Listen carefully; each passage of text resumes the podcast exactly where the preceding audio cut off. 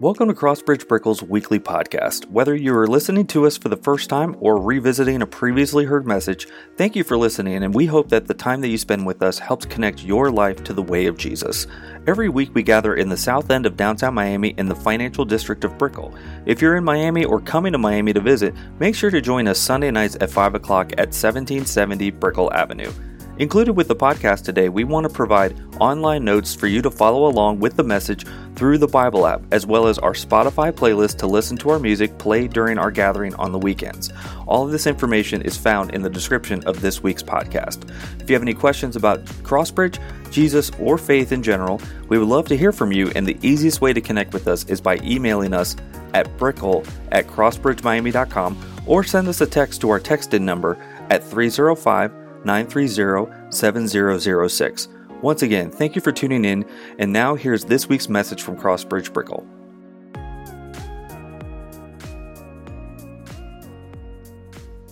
starting with verse 22. So Paul, standing in the midst of the Areopagus, said, Men of Athens, I perceive that in every way you are very religious. For as I passed along and observed the objects of your worship, I found, I found also an altar with this inscription To the unknown God. What therefore you worship as unknown, this I proclaim to you. The God who made the world and everything in it, being Lord of heaven and earth, does not live in temples made by man, nor is he served by human hands, as though he needed anything, since he gives himself, since he himself gives to all mankind life and breath and everything. And he made from one man every nation of mankind to live on all the face of the earth, having determined allotted periods and the boundaries of their dwelling place, that they should seek God and perhaps feel their way toward him and find him. Yet he is actually not far from each one of us, for in him we live and move and have our being. As even some of your poets have said, for we are indeed his offspring. Being then God's offspring, we ought not to think that the divine being is like gold or silver or stone, an image formed by the art of imagination of man.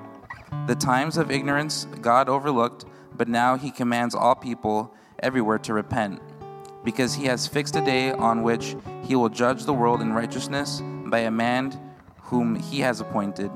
And of this he has given assurance to all by raising him from the dead. Now, when they heard of the resurrection of the dead, some mocked, but others said, We will hear you again about this. This is the word of the Lord. Thanks be to God. You may be seated.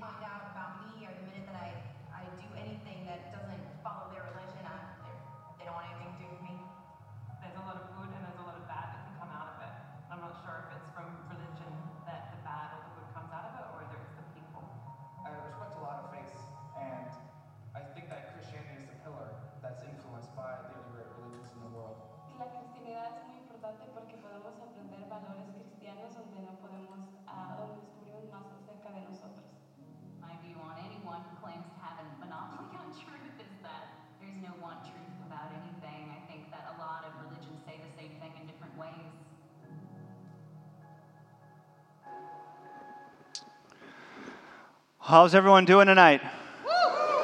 I uh, realized my son was, he, if you didn't know, he was giving affirmation in the prayer. He's affirming already God's grace. I love that. Well, I'm glad that uh, you are joining us this evening. Happy to be here. If you were with us last week, we know we kicked off a new series entitled Explore God, which is an exciting series because it's not happening just here.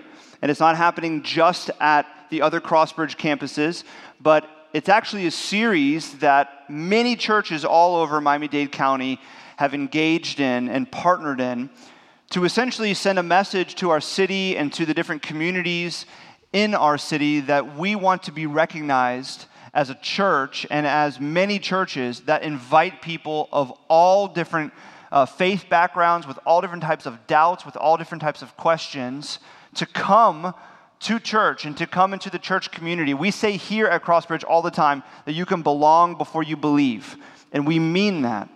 And so we wanted to go through a series where we deal with some of the very pressing questions of faith that you have felt and wrestled through, and maybe you currently still are. And one of the things that I, I want to ensure that I say at the beginning is this the questions that we're dealing with in this series, these four big questions of faith and life and meaning and God, are not only questions that people outside the church ask. Many of us are asking these very same questions, and we're continuing to. You see, God's direction for our life is that we would grow in surrender of our heart, of our soul, and of our mind, and of our strength to worship and to praise Him, to love Him with all of that. And that takes bringing our questions and our doubts and our issues before Him. And so that's what we're doing. And if you were with us last week, you know that we kicked off with maybe the most pressing question, and that is why would God allow pain and suffering? And one of the promises that I have made to you in this series is that we're going to engage and we're going to interact. And so I want to ask you are you ready to interact tonight? Let's do it again. Are you ready to interact tonight? Last week, so, there were some haters in the room because I, I put a question out there that said, how would you answer this? Why would God allow pain and suffering? And there was, I think, 30 or so of you that texted in, and some of you were hating, throwing shade on me because after you said you made up all those answers and you scripted it and made it look like you were reading, that's not true. That's not true. I read, I read everyone's verbatim. In fact, one person after told me that when I started reading, they said, that sounds a lot like mine. And then when I read the scripture verse, they said, oh no, that's mine. So I hope tonight you engage because we're going to do it a little bit differently. Here's the big question for tonight. Check the screen. It is this What is your biggest problem with Christianity? Really simple, really light, not a big deal at all. What is your biggest problem with Christianity? So pull out your phones, start texting in. You're like, I don't I mean, it's, it's going to take a lot of text messages. That's okay. You can do as many as you want. You can write as much as you want. You can be short and sweet. Here's our promise to you two promises. One is that I'm going to keep you anonymous in the sermon. I'm going to dissect a few of the questions live in the sermon at the end. But we're going to make a promise to you that if you text in your answer, to that question, that we will follow up with you, that our leadership will follow up and either resource you with ways to um, work through that issue, that problem of Christianity, or to schedule time to meet with you and talk through it, and maybe provide an answer, or maybe just be a listening ear to work through your doubt. So that's our promise. So text in. Let me check and see if some of you are texting in because this is real. This is not fake, as some of you, it's not fake news. Some of you thought it was fake news. It's not, it's real. And I'm going to check and see right now. So tonight, our question is Is Christianity too narrow? That's the big question. Is it too narrow? Is it too exclusive? We do have some. Let me just read one so you guys. So this is for the haters, okay? Here's the first one. Here's the first one that came in. The idea that some people will go to hell. I don't know how to, ex- wow, okay, we're going to go right in. The idea that some people go to hell, I don't know how to explain that to others. Okay, well, we're going to save that for the end of the sermon. Not going to jump into that now, possibly address it. Thank you. This is a friend of mine that sent that in. Grateful. Grateful. But tonight we're dealing with the question of is Christianity too narrow? And some of your problems with Christianity may be addressed in the topic at hand? Is it too exclusive? And we're looking at the passage of Acts chapter 17. Here's what's taking place in the passage. The Apostle Paul has arrived in Athens, the large cosmopolitan city of Athens, a city that is a mecca for many things, but it is certainly a mecca for spirituality, for religion, for philosophy. Some of the great philosophers in the history of the world stem from Athens. And there was a place in Athens called the Areopagus, or also known as Mars Hill. It was literally on a hill, it was a large building, almost temple like in how it looked, and it was the hub for all different things in the city.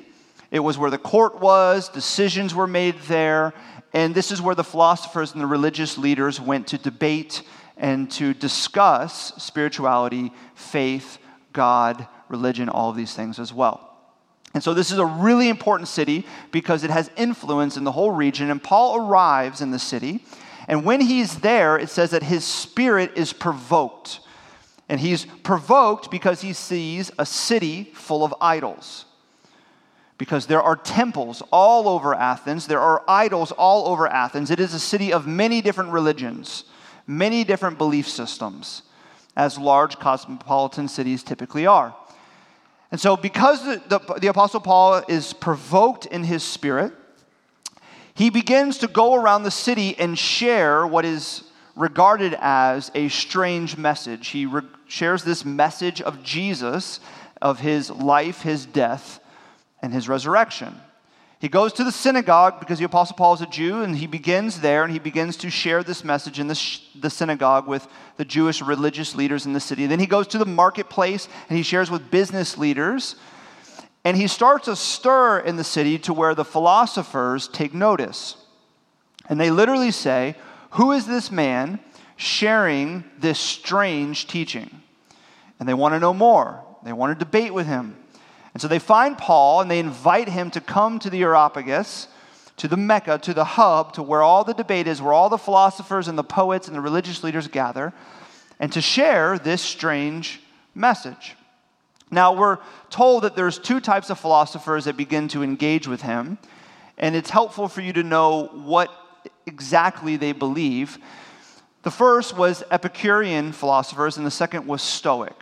So, Epicurean philosophers are like modern day agnostics. So, if you have considered yourself an agnostic, if you are an agnostic, you would be in line with Epicureans, which essentially said, We don't know if God exists. Maybe God exists, maybe God doesn't exist. But what we do know is that life should be guided by reason. Reason should guide the trajectory of your life. This is the person that says, I'm not sure about God, but science and reason is how I live my life, and what I dictate is true and then you have the Stoics. The Stoics would be like New Age, they would be pantheist. Some would believe in different forms and different shapes of spirituality, but their belief was that God was in everything.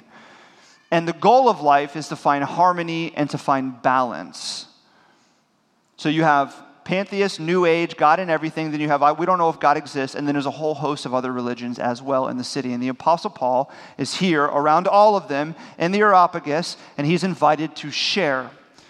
And he stands up in verse 22 through 23, and he says this, standing in the midst of the Areopagus, he says, Men of Athens, I perceive that in every way you're very religious, because they, everyone was very sincere in their belief system. The Stoics, the Epicureans, all the others, very sincere in their belief system. I perceive that in every way you're very religious, for I passed along and observed the objects of your worship, all these different idols, temples. And I found also an altar with this inscription to the unknown God. What therefore you worship as unknown, I proclaim to you as known. It's interesting how the Apostle Paul starts his dialogue with these people, with these leaders.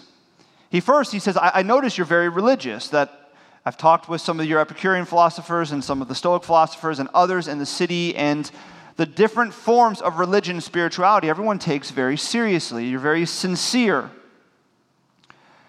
And I've also noticed that there's an undercurrent in the city that everybody subscribes to, and that is that every religion is basically the same. That truth is kind of a construct, and you should follow your truth with sincerity, but you should not push it on other people. So much so that in the city they say, listen, we don't know everything. There's probably another God out there. So let's make an altar. And this is for the unknown God, the one that we have not met, that we don't know, that we've not heard anything about. The Apostle Paul is about to share with them who this unknown God is, and he's going to share that this is the true and living God. But he starts kind of diagnosing the city and diagnosing these people. and how they believe. You see, I, I, like to think that Athens was the original city that had the coexist bumper sticker. They were on the chariots, everyone had the coexist bumper sticker, everyone's getting along. You believe your truth, your truth, my truth, with sincerity. Don't push on other people. And then you will be living a successful and meaningful spiritual life. Does that sound familiar? That type of culture? it's because that's our culture, right? Most people believe that all religions are basically the same thing. And that what really matters is that you follow your particular religion, your particular belief system, your particular brand of spirituality with sincerity. your passion for it. But you got to coexist. Don't push your truth on other people. That's your truth. Someone else's contradictory truth is their truth. And so it is relative in terms of what is true, more of a construct. It makes sense that Athens feels a lot like Miami and America because Athens was the very first democracy in the history of the world. And so much of our civilization in our country stems from Athenian culture. And so we have a deep connection with what's taking place here. This theory I, I like to call uh, the mountaintop theory. And it, the mountaintop theory goes like this There is a God or some type of divinity, and every religion is on a different path towards the same God, towards the same destination, towards the same end. They look different, but as long as you follow your path with sincerity, then you will all arrive at the same place. That's why we need to all coexist. This statement, that all religions are basically the same thing, is believed by 49% of Americans. There was a Barna study in 2017 that surveyed the landscape of the country, and 49% of American adults believe that all religions are basically the same thing and they end at the same destination. What really matters, you follow it with sincerity. I was thinking of this this week to maybe help think through the mountaintop theory and um, how it plays out logically. So imagine if I told you that this week I watched five movies. Okay? I watched Parasite because it won Best Picture. I watched 1917 because I like war movies. I watched Harry Potter, all of them because I'm a nerd. I watched Alice in Wonderland for nostalgia, and I watched Bird Box to get a little scared, you know. So I watched all these movies throughout the week, and I really liked the movies, and I enjoyed them. And then I, I looked at you and I said, I have an insight. All of these movies are basically the same story, they're the same genre. At the basis, at the foundation of all of them, they're the exact same, so there must be a common writer and a common director. And you would either think one of two things. You would think, wow, tell me more. How is Bird Box like Harry Potter? And I would try to explain to you. Or you would think, that is completely illogical. 1917 is nothing like Alice in Wonderland. And Bird Box is nothing like Harry Potter, and Parasite is like none of them. And so that makes no sense. But I would say, no, listen, but I'm very serious about this. I'm very passionate about it. I'm very sincere that this is what I believe and this is what I believe is true. And you may say to me, that's great. I'm glad that you're passionate. I'm glad that you're sincere. But just because you're sincere doesn't make it true. You see, the problem with the mountaintop theory is that it elevates sincerity of belief and sincerity of devotion to whatever belief you have and equates that with truth. The problem is that's not how life works, and that's not actually how we determine what is true, because ideas have consequences. And you can't just say, well, I believe this very seriously, even if the consequence is negative or illogical or untrue. It, essentially, if you're going to believe the mountaintop theory that all religions are basically the same thing and every path is going towards that direction, you have to be willing to say, that someone who commits horrific violence in the name of religion is going to arrive at the same place as Mother Teresa, who give, gave her life for orphans in India, because they were both very sincere in their faith. They believe it deeply, passionately. You see, it begins to break down a little bit when you think through the mountaintop theory. And it breaks down even more when you look at what is being claimed, the very the details of this assertion that all religions are basically the same and end at the same place. Because in every religion, there are different gods being spoken about. So you have uh, some religions that are monotheistic Islam, Judaism, Christianity believe in one God, and even there's differentiation in there because Christianity believes in a God who is triune, three in one, one essence, three persons. And then you have religions that believe in many gods, millions of gods, like Hinduism, and then you have Buddhism that doesn't believe in God at all. So all these paths with very different visions and beliefs in the nature of God have to somehow all be arriving at the same place. And then you have very different specifics of who God is. So, some religions believe that God is personal, that He's involved in His creation, that He is the painter who painted the painting that is our existence. And maybe He painted it and now He's stepped back and He's removed, or maybe He's painted it and He's still involved in His creation. But then there's another form of belief and religion that says, no, God is not the painter who paints the painting, God is the painting. He is the energy, He is the universe, He is a force. He is not personal at all, He is completely impersonal. And then you have some religions that say God is good and holy and righteous. And so when you experience something good, love and kindness and compassion, that is pointing you to the nature of who God is. And anything evil is the opposite of God, it is a removal of God from the equation. But then there are uh, other belief systems like pantheism and much of New Age that believes that God is not good or evil. That good and evil are social constructs that we create. They're two sides of the same coin, they're varying degrees of each other. And so that you may say that cancer is bad and the surgeon who kills the cancer in a person is good, but if you take a different point of view, I may say that the surgeon is bad who killed the cancer. That is a very different view of God and of faith and life and spirituality and morality then God is good. You see all the differences here. The paths are different. Some people say that you have to work out your karma and you have to begin to pay for the sins of your life in the past lives in order to reach enlightenment. Other religions say you got to follow these commandments and perform for God. Other religions say you got to follow these five pillars and surrender your life to them. And then Christianity says that you need to receive the grace of God through faith in Christ. It has nothing to do with your moral performance at all. There are different visions of what is at the top of the mountain. Hinduism says you have to stop the cycle of reincarnation, of birth and death, and then rebirth, and reach enlightenment. Other religions have a version of, of heaven, but they're all vastly different. You see, if you're going to come to the place to where you're going to believe that all religions are basically the same thing and they're different paths to the same end, then you have to be okay with believing that whatever is there God, this divine essence or being, is a contradiction. It's a complete contradiction. You have to be okay with saying that God created the world, He's the prime mover. He created the world, therefore, He has a purpose for the world, but He has allowed His creation to speak of Him or her or itself or whatever you believe in completely contradictory ways.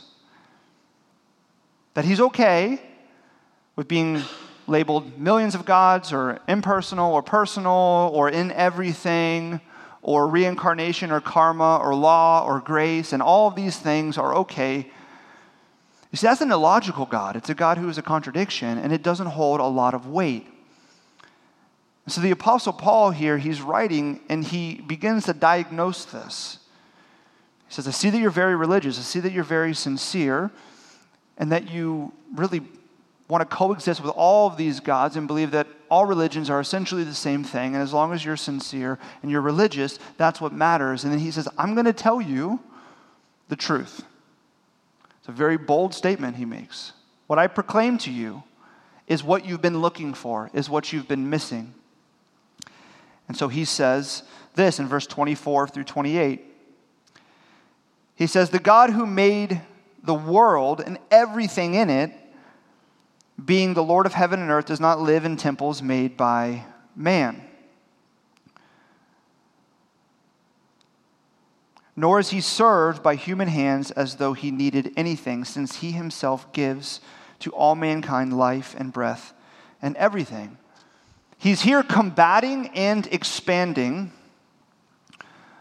the, the nature and the beliefs that are in the room. He's combating them and he's expanding them. The first thing he says here is that God is the creator of all things, that he's not found in temples, he's the creator of heaven and earth, and that he's not served by human hands. He's saying that God is creator, that God is transcendent, that God is the painter who paints the painting. The first thing to acknowledge. And so he's affirming some in the room expanding upon that, and then he's also combating some other positions that God is in everything, and he is the painting, not the painter. Then he goes on and he says, And he made from one man every nation of mankind to live on all the face of the earth, having determined allotted periods and boundaries of their dwelling place. He says, God is the creator of all, and God equalizes all people. Now, this was a very radical statement to the Greeks. You see, the Greeks were, how do I put this? They were racist. It's the most simple way of explaining that culture. They believed that Greeks were superior to every other race. Literally, they would, if you were not a Greek, they would call you a barbarian. You're either Greek or you're savage. They had racial superiority. And the Apostle Paul says that God is the creator of all. He is transcendent. He is the painter that paints the painting of the existence, and he equalizes all people because from one man comes all mankind. Everyone is deserving of dignity and respect because they are all made in the image of God. This is a very strong Judeo Christian held belief, the Imago Dei, the image of God. Radical. God is creator of all, and he equalizes all people. And then he says, Yet he is actually not far from each one of us. Though he is transcendent and creator and removed, he's actually personal, he's actually present. And he says, In him we live and we move and we have our being. Even some of your own poets have said, For we are indeed his offspring. God is the creator of all, he equalizes all people, but God is also the source of life. He is the source of everything. In Him, you live and you move and you have your being. You see, He's expanding and also combating the belief that God is in everything. And He's challenging those that think that maybe God doesn't exist or God is so far removed that He's not present at all in our existence. And He says, no, God is the creator, He equalizes all people, but, and He is also the source of life and breath and everything in it, but not the way that you think in the way that he comes into his creation, and he is the support and the author of life. And he even quotes one of the poets to prove his point. One of the pantheistic poets that says that God is in everything, and he says, to quote one of your poets, for we are indeed his offspring. Paul continues on in verse 29, and he says, Therefore, being God's offspring, we ought not to think that the divine being is like gold or silver or stone or an image formed by the art and imagination of man. So, because God is creator and he equalizes all people and he is the source of life, and in him we live and move and have our being, we should not think that God is found in a temple or an idol or in gold or in silver or in anything made by human art or imagination. Here's where he turns the corner. He's going to say that anything that is created by man alone, by man's imagination and their creativity, is not speaking about God. He's essentially looking at the room and saying, everything that you believe, that you have think, thought about as philosophers, and you've been dreaming up, and you've been working through, and you've been writing, none of it is speaking about truth. Because God is not found through human imagination. But he says in verse 27 that God is actually desiring of all people to come to him. He says that God seeks that they should seek God and perhaps find their way towards Him or feel their way towards Him and find Him. So there's a picture being painted here with the question Is Christianity too narrow? Is it too exclusive? The Apostle Paul begins when he speaks to a crowd that probably would have had the same assertion if they really understood what Paul was saying. And he says, Christianity is the most inclusive faith. Christianity believes in a God who is a creator of all, who equalizes all people, who is the author of life and breath and everything, that in him you have your being, that you are the offspring of God, and that he invites you to find your way to him and to even feel your way to him. But he is not found through human imagination or art, and he is not found certainly in a statue or in a temple. That it is the most inclusive faith and religion in the world, and that is still true today. It will always be true. Christianity is the most wide and it is the most inclusive religion in the world. I want to show you a couple maps of some other religions. Can you put up the first one? So, this is Islam.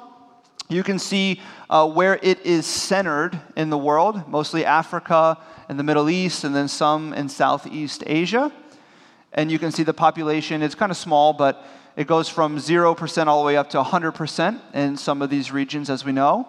Let's go to the next one. This is Hinduism. Hinduism is majority found in India and some of the surrounding regions.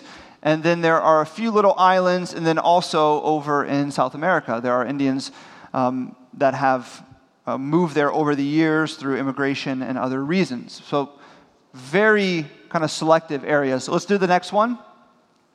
This is Buddhism.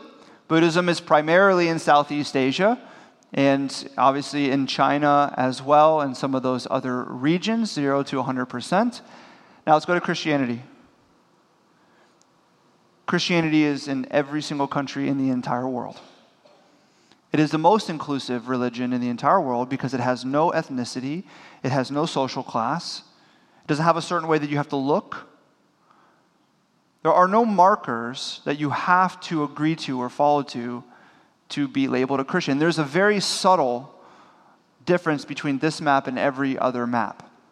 Certainly, there are areas where there are less Christians than others. But if you notice, every other map started with zero and it went up to 100% because every other religion in the world has countries where there are zero people that follow that religion because maybe they don't meet the ethnic qualification. Maybe they're unwilling to follow some of the cultural norms and customs. Maybe that it just doesn't connect with that lifestyle and environment there. You would expect that from religions that are made by the imagination of man, that there would be certain other cultures and environments where how that was formed by the imagination of men and women, that that religion wouldn't transfer over very well. But here, you notice that the scale starts with one. 1 to 7%. Doesn't start with zero because there is not a country in the entire world where there's not a Christian. There's not a church. There's not a sermon being preached. Not one. It is the most inclusive religion in the entire world because its message is that God is personal and is transcendent and is engaged in his creation, and all people are made in the image of God and you are invited to find or feel your way to Him and to find that He is, in fact, the source of life. It's the most inclusive religion in the world, but it is also exclusive. It is narrow. And we have to say that because it's true. It is also exclusive. The Apostle Paul closes his dialogue or his message in the Areopagus with this. Notice the shift. The times of ignorance God overlooked, but now he commands all people everywhere to repent. It's inclusive and exclusive. To repent, because he has fixed a day on which he will judge the world in righteousness by a man whom he has appointed, and of this he has given assurance to all by raising him from the dead. It is inclusive and wide, but it is narrow and it is exclusive because the message of Christianity is that there is one God at the top of the mountain and there is one path to that God, and it is only through faith in Jesus Christ, the man appointed who died on the cross for sin but was raised from the dead. That is an exclusive claim that Jesus is the way, the truth, and the life, and no one comes to the Father except through him. And you may be thinking, I know, that's my problem. That's exactly my problem. The exclusive, narrow nature to claim that Jesus is the only way. And there's a question that you have to work through if you feel that way. And it's an important question to ask. If you have a problem with the exclusivity and the narrow nature of the Christian message, you have to ask yourself Is God the authority? Does he have the authority to determine the pathway to him? I just found out about a secret club in Disneyland called Club 33. How many of you know about this? Some of you are going to have your mind blown, okay? There are secret clubs in Walt Disney in all of their parks. The first one is in Disneyland in California. It's called Club 33. It's on the second level in the French Quarter. It's hidden. And it is super exclusive and narrow. There's a 14 year waiting list, and in order to join, the membership is a cool $100,000. Now, Disney has every right to have this exclusive Club 33. I would have called it Club 100, you know, for the 100,000. They have every right to have this club, to set the rules, because it's their park. They have the authority over their park and the attractions and the environments and the clubs that you can join. And you may feel like that is ridiculous, but they have the right and the authority. And so the question you have to ask yourself is Does God have the authority to determine the path to Him? Does He have the right? If He's the creator of the universe and all that is in existence, certainly He does have the right to determine the pathway to Him. But you may still be thinking, Yes, I agree with that. However, I do not think that Christianity has the monopoly on truth. That's my problem. I think that's the core of this question of all religions are basically the same, they're all different paths to God. It all stems down to when you look at the Christian message, you think to yourself, I do not think that Christians have the full picture of truth. They may have truth, but I think other religions do too. This is a very long held belief. It goes back to an Indian parable called the elephant parable or a story. I don't know what it's called. It goes like this Imagine there's a king, and the king gets an elephant. And the king has the elephant in the room, and he has six servants. They're blind servants, and he brings them in, and he asks them to touch what is in front of them. He moves them around the elephant. They, they're blind, they don't know what's in the room. It's a very quiet elephant, too. That's an important part of the story. And so one grabs the trunk and says, I'm, I'm, and he says, What are you holding? What are you touching? This is a snake. One grabs the ear. Uh, this is a fan. So lar- or maybe it's a large leaf from a tree. One grabs the leg. This is a stump. And the parable is to communicate that every religion and every belief has a part of truth, but they don't see the whole picture. They're holding the, the leg or the ear or the nose. And so every religion is basically the same because they all have a part of the truth, but not all of it. That is a very attractive belief. It sounds very open minded, it sounds very tolerant, but here's the problem it is very arrogant and very exclusive. Because you're essentially saying, I am the king. Every religion in the world only sees a part of the truth, but I see all of it. I see the whole elephant. I see who God is. I see his nature. I see the divinity. I see all of it. And I'm telling you, every religion is a different portion. You see, here's the crux of this question Is Christianity too exclusive? Is too narrow? Every single belief, statement on faith, on God, on divinity, every one of them is, is exclusive. Every one. Whether you believe that God is the Muslim version of God, or the Christian version of God, or the Hindu version of gods, or you follow Buddhism, or you don't believe in God at all, they are all narrow, exclusive claims. And so at the end of the day, when we deal with this question, we just have to say, you know what? We have to all put our cards on the table. We all believe narrow, exclusive truth claims about reality and about existence and about God or lack thereof. We all hold exclusive claims. The question is, which one's the right one? Which one is true? And see, the beauty of Christianity is that it is not founded on human imagination. It is not founded on what you can create or you can feel comforted in by your own mind. It is founded on history. It is founded on history. And this is the beauty of our faith. It is exclusive, but it is in fact beautiful. You see, narrow can be beautiful when it is clear and concise and attainable. The truth of Christianity is narrow, but grace is wide.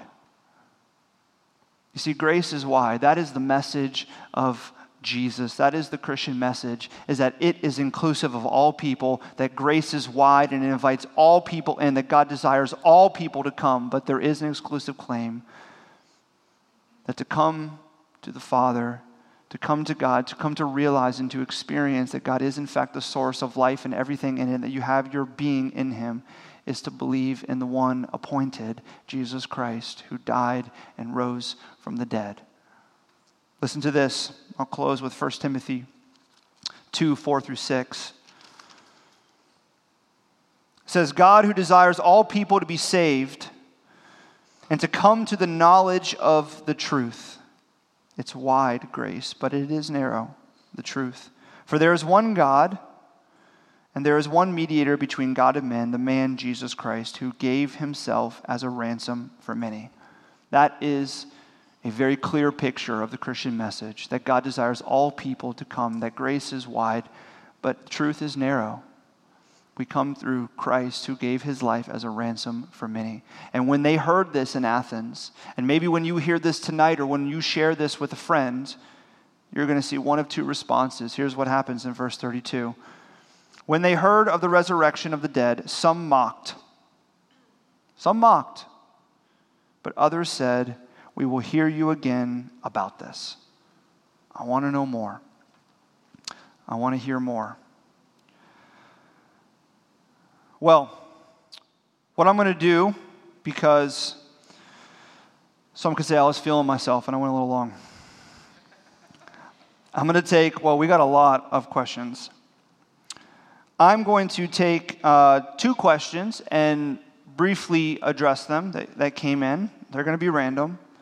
Uh, the first question that came in by a dear friend of mine is going to be tabled because that will take, we'll be here for a while. But I'll be up here at the end of the service as well as Pastor Tommy would love to talk with you and walk through this, and we will connect. So I'm going to just pick a random one. Okay. Wow, this is good. Okay, you guys ready? My biggest beef, I like that word. Should have changed that. My biggest beef with Christianity is probably the people who use God's name to justify xenophobia and hatred. Okay, it's a light, a light action on that one. Um, that is a problem that I have with Christianity as well. I, I think maybe the way that others say it as well, and I saw another one in here that was saying it in a similar way, is that their biggest problem with Christianity is the hypocrisy of Christians. Is that they say one thing, they believe a message that is wide and is about God's grace of inviting all people in, but then they use God and they use faith and maybe even they use scripture to be hateful towards people, to put people down and to separate people, that they don't actually live out that God equalizes all people. I have that same problem with Christianity, and I don't think that there's an answer that solves that problem. Um, there are some, you know, nice uh, slogans and quotes that people have said, but at the end of the day, I think that we have to acknowledge that that is a problem in Christianity, but it is an expected problem. It's an expected problem because Christianity invites all people with all type of sin and all type of baggage and all type of prejudice and all type of issues that stem in many different arenas and the pathway of salvation and the pathway of the life of a christian after coming to faith in christ is one of what we call sanctification. It's becoming more and more like Jesus each and every day, and that's a long process. And sometimes it takes a long time to rid out some of the hatred and some of the scars and some of the wounds and some of the prejudice and some of the bigotry. And I think that that actually points to the beauty of the Christian message. The hypocrisy of God's people actually points to the beauty of who God is, that He actually invites hypocrites to Himself. In fact, it requires that we are hypocrites because grace is wide and the truth of the message of Jesus is that our faith is not determined by our moral performance or by how well we treat other people, though we should love people. It's determined by Christ and what He's done for us. And so I have that same problem. I'm going to pick one more, and if it's too long, I won't go. Okay, here's. Clicked on it. Okay, that's a long one. That was a novel. Sorry. All right. This and the last one is, says this. Sometimes with here's my problem. Sometimes with the way we practice it, I get a little bored and feel guilty when secular things are fun. That is fabulous. Secondly, I wish God would make my life better, in quotes, than non believers, so it would make it easier for me to witness to others. Sounds silly when I write it out, and I know that it's not the point, but sometimes I think that way. That's, that's really honest and really good. Let me, wrap that up again. He says, My biggest problem is really stemming from himself.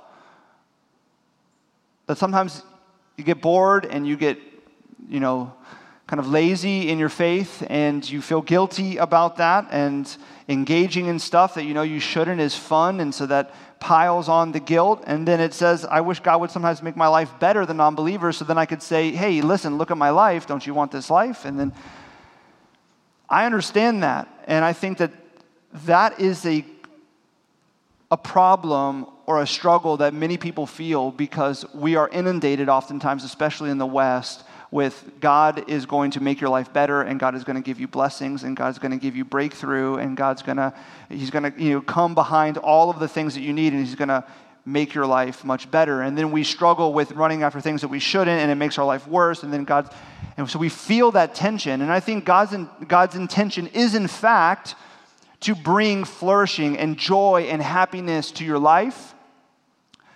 But we're also promised that we're going to carry a cross in this life. And sometimes we carry a cross and we carry our suffering for a long time, and it feels like God has abandoned us. And the promise in Scripture is that God is, in fact, we talked about this last week, that God is, in fact, working all things in your life for good, even when you can't see them.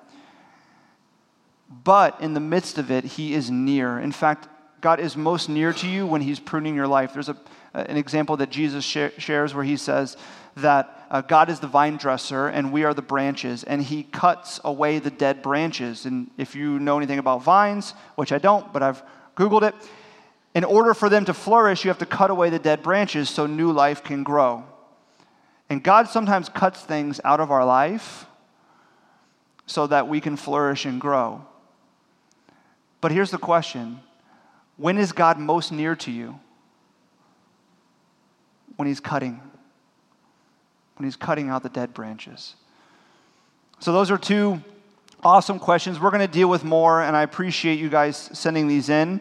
It's going to be fun. We got another one next week. But let me pray for us, and we'll close our service with coming to the Lord's table and singing a song of God's grace. Will you pray with me?